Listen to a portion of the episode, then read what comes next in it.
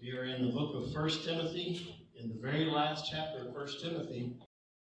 Next week we will start into Second Timothy. First Timothy, this is lesson 11. We'll start at verse 9. We've been following Paul, who is tutoring and mentoring Timothy to pastor the church uh, there in Ephesus. That's a big job, taking over for Paul's role while he is in prison. Go ahead and get started. Thank you for joining us, everybody here live and in person, and those who join us in, via Facebook, later on with YouTube, and also podcasts. So, beginning at verse 9, we'll read verses 9 and 10, and then look at it. I think you'll find some of these verses familiar as we look at them. But those who desire to be rich fall into temptation and a snare, and into many foolish and harmful lusts, which drown men in destruction and perdition. For the love of money is a root of all kinds of evil. Notice I specifically slowed down on that uh, sometimes we misquote that. We say the love of money is the root of evil, but the Bible does not say that. It says it is a root of all kinds of evil. For which some have strayed from the faith in their greediness and pierced themselves through with many sorrows. Question Is it wrong to have money? No. Is it wrong to be rich? Is it wrong to be really, really rich? No. That's not what the Bible is saying here, is it? Uh, as a matter of fact, many rich folks are great financiers for the kingdom of God, and they're able to bless the kingdom and churches and all that. So it's not money that's the problem, right? It is the desire or the love of money that is a problem. So when all we think about and desire is to have riches, then there is a problem. And can I tell you that this desire for riches isn't only it isn't only poor people who desire riches. As a matter of fact, even a rich person could just want more and more and more. It's not the money that's the problem, it's simply to have such a great desire for riches that it drowns out everything else in our life and becomes a really an idol to us. The Bible tells us, confirms that you can't serve God and mammon, and mammon is money, right? Uh, so uh, that's that's what is. Who do you serve? Do you serve God or do you serve riches? And when I say serve, not that everyone who's rich has had to do this, but Many times to get rich, you have to put lots and lots of hours and lots and lots of time and effort and all those kinds of things. And sometimes to get rich requires that you neglect people and family and things that are really important, right? Not always, but sometimes. So we just have to make sure that we don't desire riches more than the other good things and blessings from? Tell you, it's a blessing to be able to give, whether you're giving to others to help those who are needy. The Bible tells us, tell us that it is more blessed to give than to receive. And there's truth in that. When we are able to give and help people and support the kingdom of God and the vision of God, there's a lot of fulfillment in that. To be able to just be a part. And, and even just in small ways. I mean, you may not have a whole lot of money to give, but if you're able to participate, I'm thinking about the church here, uh, you know, we're working to kind of pay that land off. Well, it's not one person that's done all of that. It's been all of us as we, you know, give and, and uh, uh, some more than others, but not necessarily more than others as far as the percentage wise, you know, what people had. So uh, it's just been really interesting to follow that and to see that. But I've been telling the church, you know, all the things we do as a as a church to give back and to help ministries and to help missionaries. And to, that what I want us to understand and people to understand is that we're not just a church that receives, receives, receives, right? Uh, but that we have a responsibility to give as well and not make uh, just our own church and our own projects the only thing that we support, right? Uh, so it's important that we understand that. The desire to be rich can only be satisfied in Jesus Christ. And that is because of spiritual riches that we can receive. Everything else will fall short. So when Paul's saying, what happens to those who desire to be rich, he's saying that they, a couple of things, that they'll fall into temptation. Maybe temptation, uh, what kind of temptation? If you want to be rich, and uh, here Paul's saying you might fall into temptation, what kind of temptation might you fall into? Selfishness? What else? Caring about others? Anybody else? Think about it. Gambling, could be one of those things. Uh, what about maybe cheating? Right? Cheating in order to be rich, or uh, stepping over others in order to, you know, to have more riches. So uh, there could be a temptation. And if we're so desirous to uh, have money here on earth that we do what Carol talked about, rob God of tithe and offering, then we're definitely going to be in a bad situation, right? God is rich. Have you ever thought about that? He's rich. The Bible says that he owns the cattle on the hills, but it's not limited to that, and the gold and the silver that's under it, right? So it's not, God doesn't think that being rich is evil, it's the desire part. Do I desire that more than I desire God, or more than I desire to bless my family and help and serve and all those kinds of things? So there's a scripture in the Bible that tells us that God can supply all of our needs according to his what?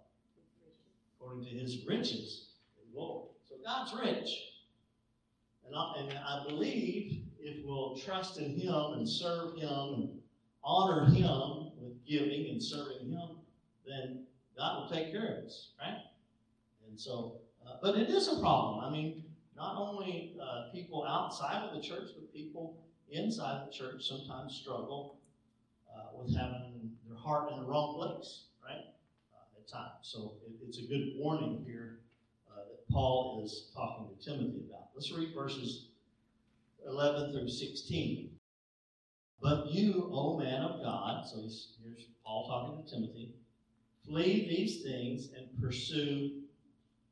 Notice he's saying, don't pursue money, but pursue righteousness, godliness, faith, love, patience, gentleness. What does those things sound like to you? Fruits of the Spirit. That's exactly right. So he's saying, pursue those things. Pursue what the Spirit can give to you. Because God's a giver, right? I've learned so much about giving and serving the Lord just through my 57 years, you know. God's a giver. And He wants us to be givers. Provides us with the things that we really, really need as Christians. We need righteousness. We need godliness. We need faith and love and patience and gentleness. Those are the things that will get you through in life, even more than money does. Would you agree with me? He tells Timothy, fight the good fight of faith. Lay hold on eternal life, to which you were also called and have confessed a good confession in the presence of many witnesses. I urge you, in the sight of God, who gives life to all things, and before Christ Jesus, who witnessed the good confession before Pontius Pilate, that you keep this commandment without spot, blameless until our Lord Jesus Christ appearing, which he will manifest in his own time. Anybody else hate that? the Lord's coming back in His own time. We can't rush it. Uh, we're not in charge of it, even though it disturbs us. Who is He who is the blessed and only potentate, the King of kings and the Lord of lords, who alone has immortality, dwelling in unapproachable light, whom no man has seen or can see, to whom be honor and everlasting power. Amen. Uh, you notice there in the last part of that that Paul just kind of breaks out into a praise break, you know, begins to talk about how great God is and how wonderful He is and how uh, nobody is like God. Do you say that's true? And then there's nobody like our God. Paul says to Timothy, but you, I mean, knows we ought to be different. We, we have to be different from the world. Part of the problem with the modern day church is that we want to be so much like the world that they feel comfortable and coming in and they don't even recognize the difference. There's a problem with that, right? Uh, it should be the difference in us because of what God's done in our life that attracts people to God. Not this, not the, oh, they're just like me. I, I, otherwise, what are we? Just a social club, right?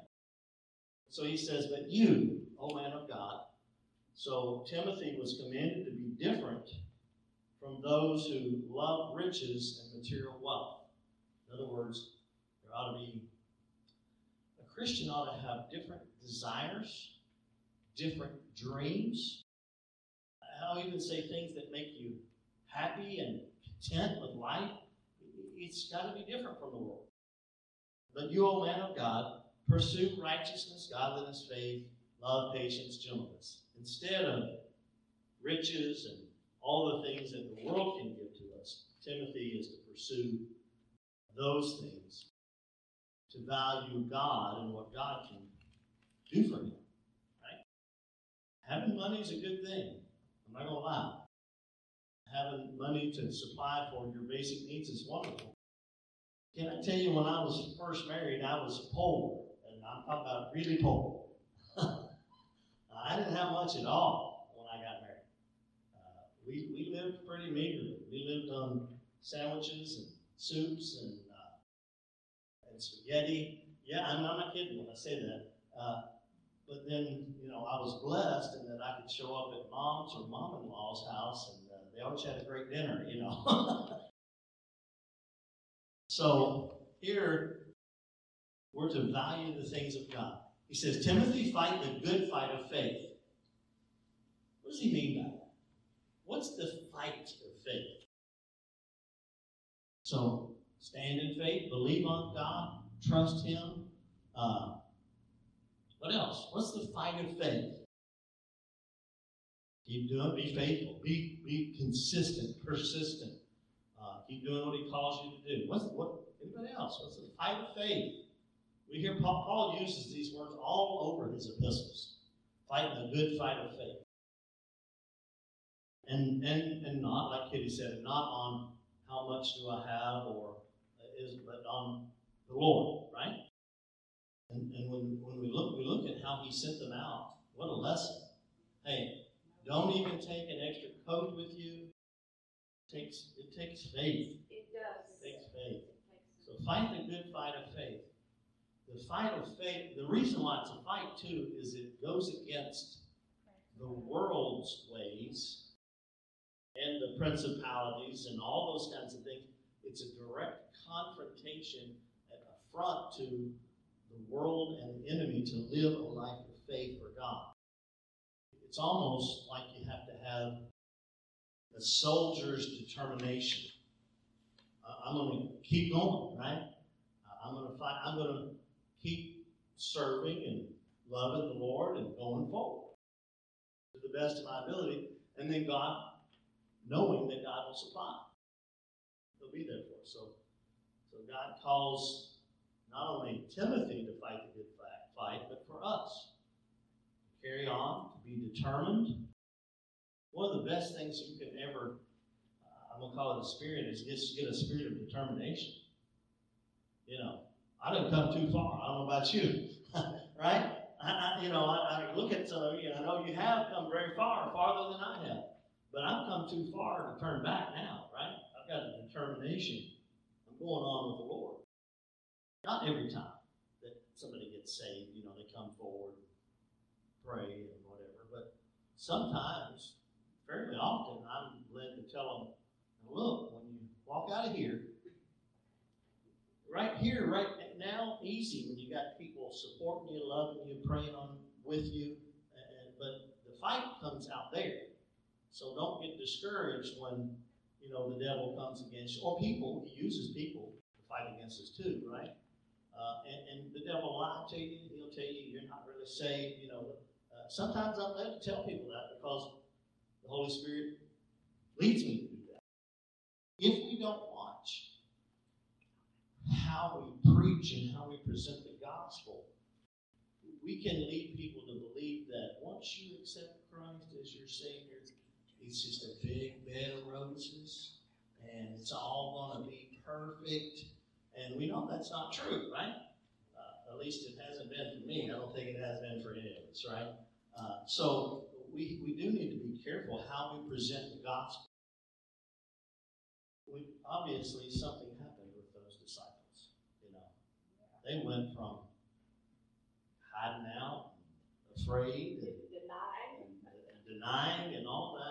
And we see, and actually, I, that was in my sermon Sunday about the different things that the apostles went through. Peter hung upside down because, you know, and, and, and, there's a supernatural determination that we don't talk about, and it comes from the Holy Spirit that gives us that. And they experience that, right? They experience that uh, type of change in their life. So when we look at Timothy, here Paul is saying, Timothy, strive, move forward, fight the good faith, lay hold on eternal life. Can I tell you, that is the hope that we have. I'm guilty of this, okay? So when I say it, don't feel condemnation, feel that I'm with you on this. Many times we look at our plot in life and what we've had to go through and how bad and evil the world is, and we get all down and out. But the prize isn't on this earth. The prize is to lay hold on eternal life, right? It, I mean, not that I want to go through those trials and things on this on this in this life, but it's the, the eternal hope that we have that, that heaven will be ours. And so that's why we can keep going. That's why we can fight the fight of faith. That's why uh, we can lay hold on eternal life because we know that God has something better for us. Timothy was drafted into the war. You ever think about that? You've got a call on your life. God drafted you. You do. Every, every one of us have a call on our life. It may be different. It may not be behind the you know podium here and teaching this way. It may be just loving on people and serving people, you know being a, a teacher, uh, you know all those kinds of things. Uh, but we're drafted. We're called into service. But look at this what it says about Timothy. To which you were also called, and have confessed a good confession in the presence of many witnesses. In other words, he was called, but he also volunteered. For volunteers as well, right? Because we accept the call of God then we begin to serve, not because of we have to, but because we love, right? We love the Lord. And we love people. And we love serving the Lord. Um, I was uh, joking with some of my minister friends uh, today. I sent a little text out to uh, some of them, and I, I said, uh, it, it, was totally a joke. It was, I have 12 pages of notes. Uh, I have, for the sermon that's coming up, I have to reduce them down to less than five. I have to make sure that uh, it is relatable to every age group in the church, because I'm preaching to everybody.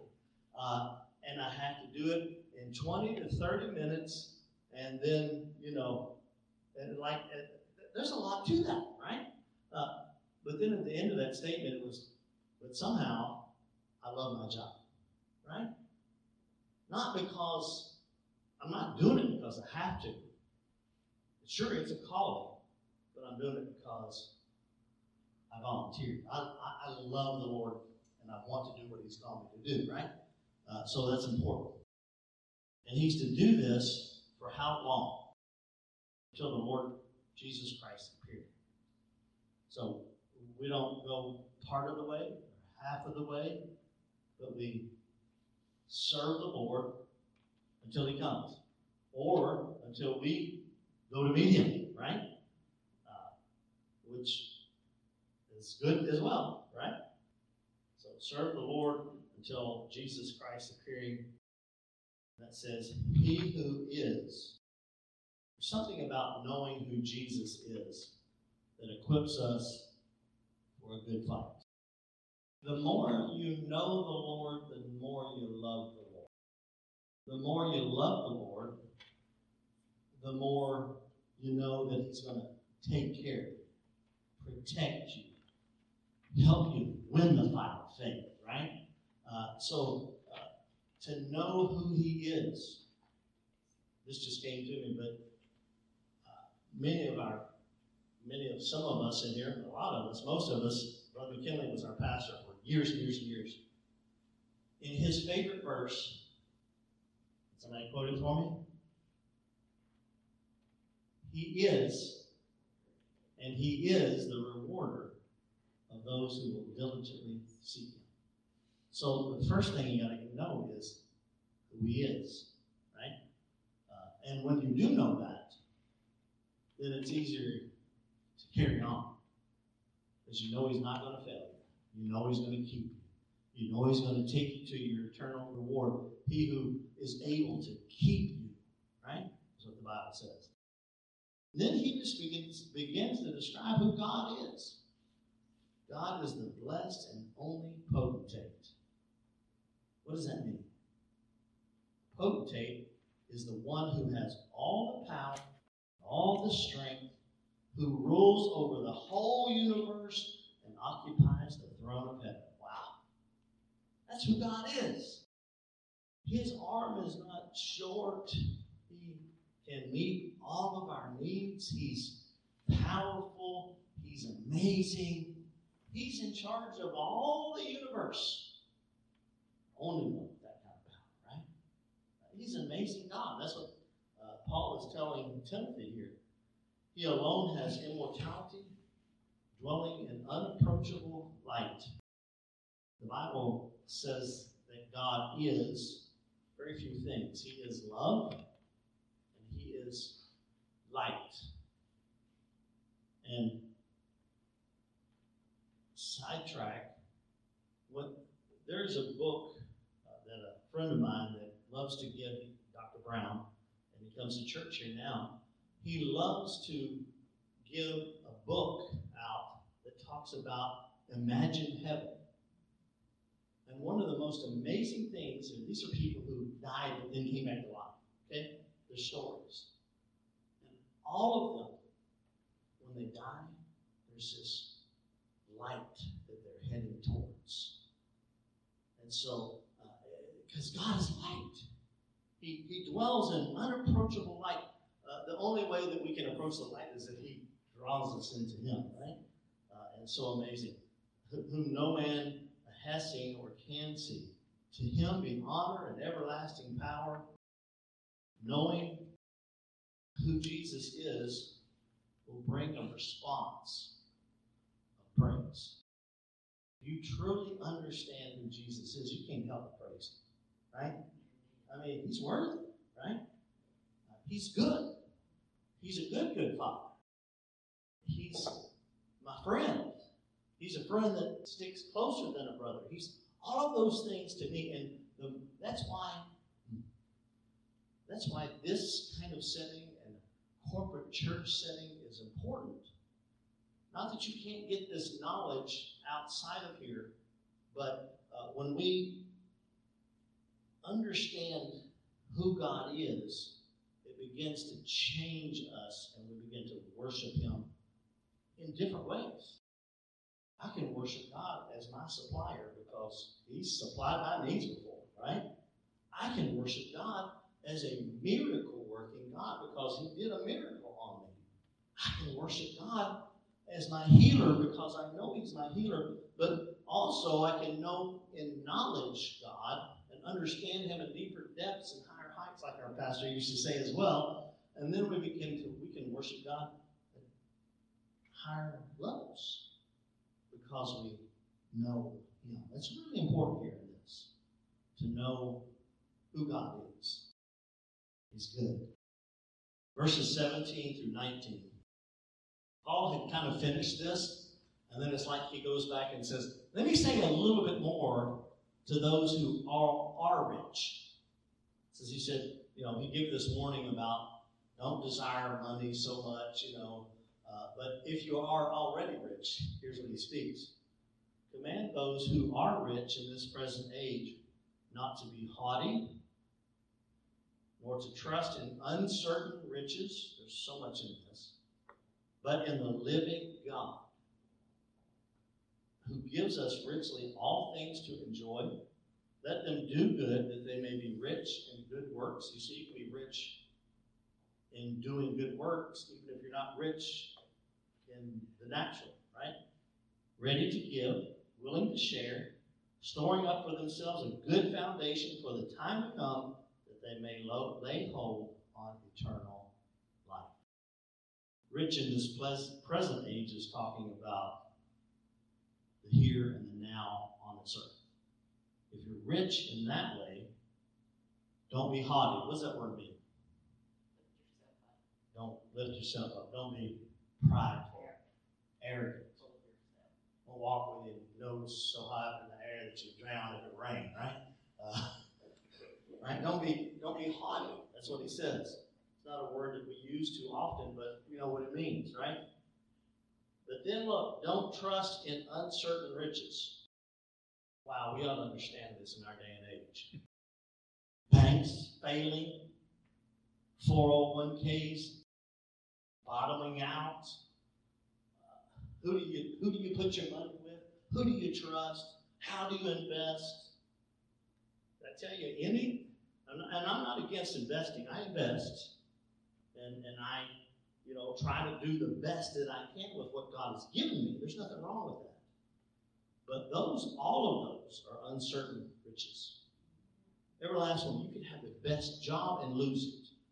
You could have 401k that's amazing, and tomorrow the stock market drop out. I remember 2008, 40% of my 401k gone one day. One day. Right? So all of those are uncertain riches. Don't trust, don't be haughty, think you're better than you are.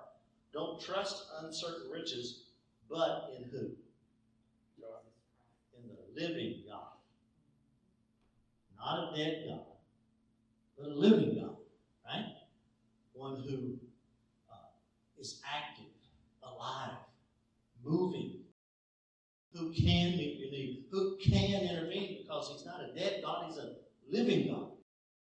Uh, and it's, it's so uh, powerful. Not many times, because most times we have more than enough food when we have a church dinner. But there's been a few times when I was like, Lord, uh, can you do like you did with the fishes and the loaves? Because we might run out, you know. Uh, but not, that's not happened very often. Yeah, checks in the mail, unexpected money. Have you ever got a refund from your insurance? And you're like, I didn't even, somehow, the doctor bill got overpaid and I got money back. Right? I mean, you know, things like that because God takes care of us and He is able to move because He's the living God. Those unexpected blessings came. Some of those blessings weren't even financial blessings, they were well, they would they'd be considered financial blessings because I didn't have to go out and buy something. You ever just had somebody walk up and say, I just feel like I'm supposed to give this to you? I mean, I remember, again, one of those times when we were pretty poor and uh, our furniture was less than desirable. and somebody said, uh, hey, we're buying a new table and chairs. We'd like to give this to you. Is that all right? Yeah, it's certainly all right. you know, uh, because God's good like that, right? Uh, and when we serve and we're faithful, God blesses us beyond what we deserve. Uh, that's what Dave Ramsey's favorite say, saying is, isn't it? How are you? Uh, better than I deserve, right? Because uh, God's good. So if you're rich, do good, that you may abound in good works. Sometimes people think the main reason to give to the Lord is because the church needs money. Can I, can I refute that? The main reason to give the church is because you need to learn to be a giver. Wow.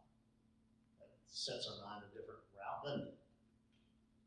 Because just like we just talked about how God supplied for us, God could do the same for the church and has. I can tell you some stories there too, right? So the main reason to give, number one, it's a command, but another main reason to give is so that we learn to be a giver. Because it does something to our character and our spirit, man, when we give, right? It, it changes us. What does it do? It takes the focus off of me, me, me, and it puts it on a good God and a loving God and serving God. You know, uh, so it, it's important that we understand that, uh, and it helps us guard against being greedy and trusting in uncertain riches. Because God will supply, I don't like to say this, but it's true, God will supply for the church even if you don't give. It's really in your behalf, but for your good that you give, that you learn to give. Uh, I don't say that too much because then I wonder if people would just stop giving, you know. uh, but the truth is that uh, God tells us to said before, God's rich. He tells us to give because it does something to us. It changes us. An important thing in learning to give is because we gain an understanding of that, you know, that's something God wants us to be. He wants us, yes, and, not be greedy. Uh, the purpose, you know, for the kingdom, the purpose for giving is to spread the kingdom, right? Uh, and to spread the preaching of the Word of God. And God allows us, I say that all the time when I'm taking up offering. You ever notice that? God allows us the opportunity to be a part of what He's doing. I mean, it, that's a privilege, right? It's like, praise God. He's doing something, and I get to be a part of it. I mean, had a little part in helping to pay that land down. And the land is not the goal, just like Kitty said. The goal for us as a church is to have a place that will influence people to come and to learn and to grow the church, to grow the kingdom of God, right? Uh, that's not, uh, it's not about a building. It's about a building. Okay, verse 20 and 21. Oh, Timothy. That's a statement of love. It's like, ah, oh, Timothy. Guard what, what, has, what was committed to your trust, avoiding the profane and idle babblings and contradictions of what is falsely called knowledge the world has a lot of things that they call knowledge that it's just babbling, contradictions. By professing it to some, by professing it, some have strayed concerning the faith. Grace be with you. Amen. So here Paul is telling Timothy, guard what was committed to you. Guard it. Protect it. It's important your calling is important. No matter how little you feel you are kingdom of God, what God has called you to do, Timothy or Linda or Dwayne or no matter what God has called you to do, guard it, keep it, do it for the kingdom. Uh, guard against the way the world would try to change your focus. That's what If I was preaching, I'd say, look at your neighbor and say, stay focused. Right? Guard what God has given you. That's important. I think it's for all of us, right? Uh, I can get distracted by a lot of things and not fulfill the purpose that God's called me to. I can pursue other things. Uh, all of us could. There's a focus. Paul's telling Timothy, you got to stay focused. Guard what he's given you to do. Keep doing it. Be faithful. Uh, and, and that's important. All right. Let's look at the questions. So, question one, and this you can find this in verse 9 of chapter 6, 1 Timothy.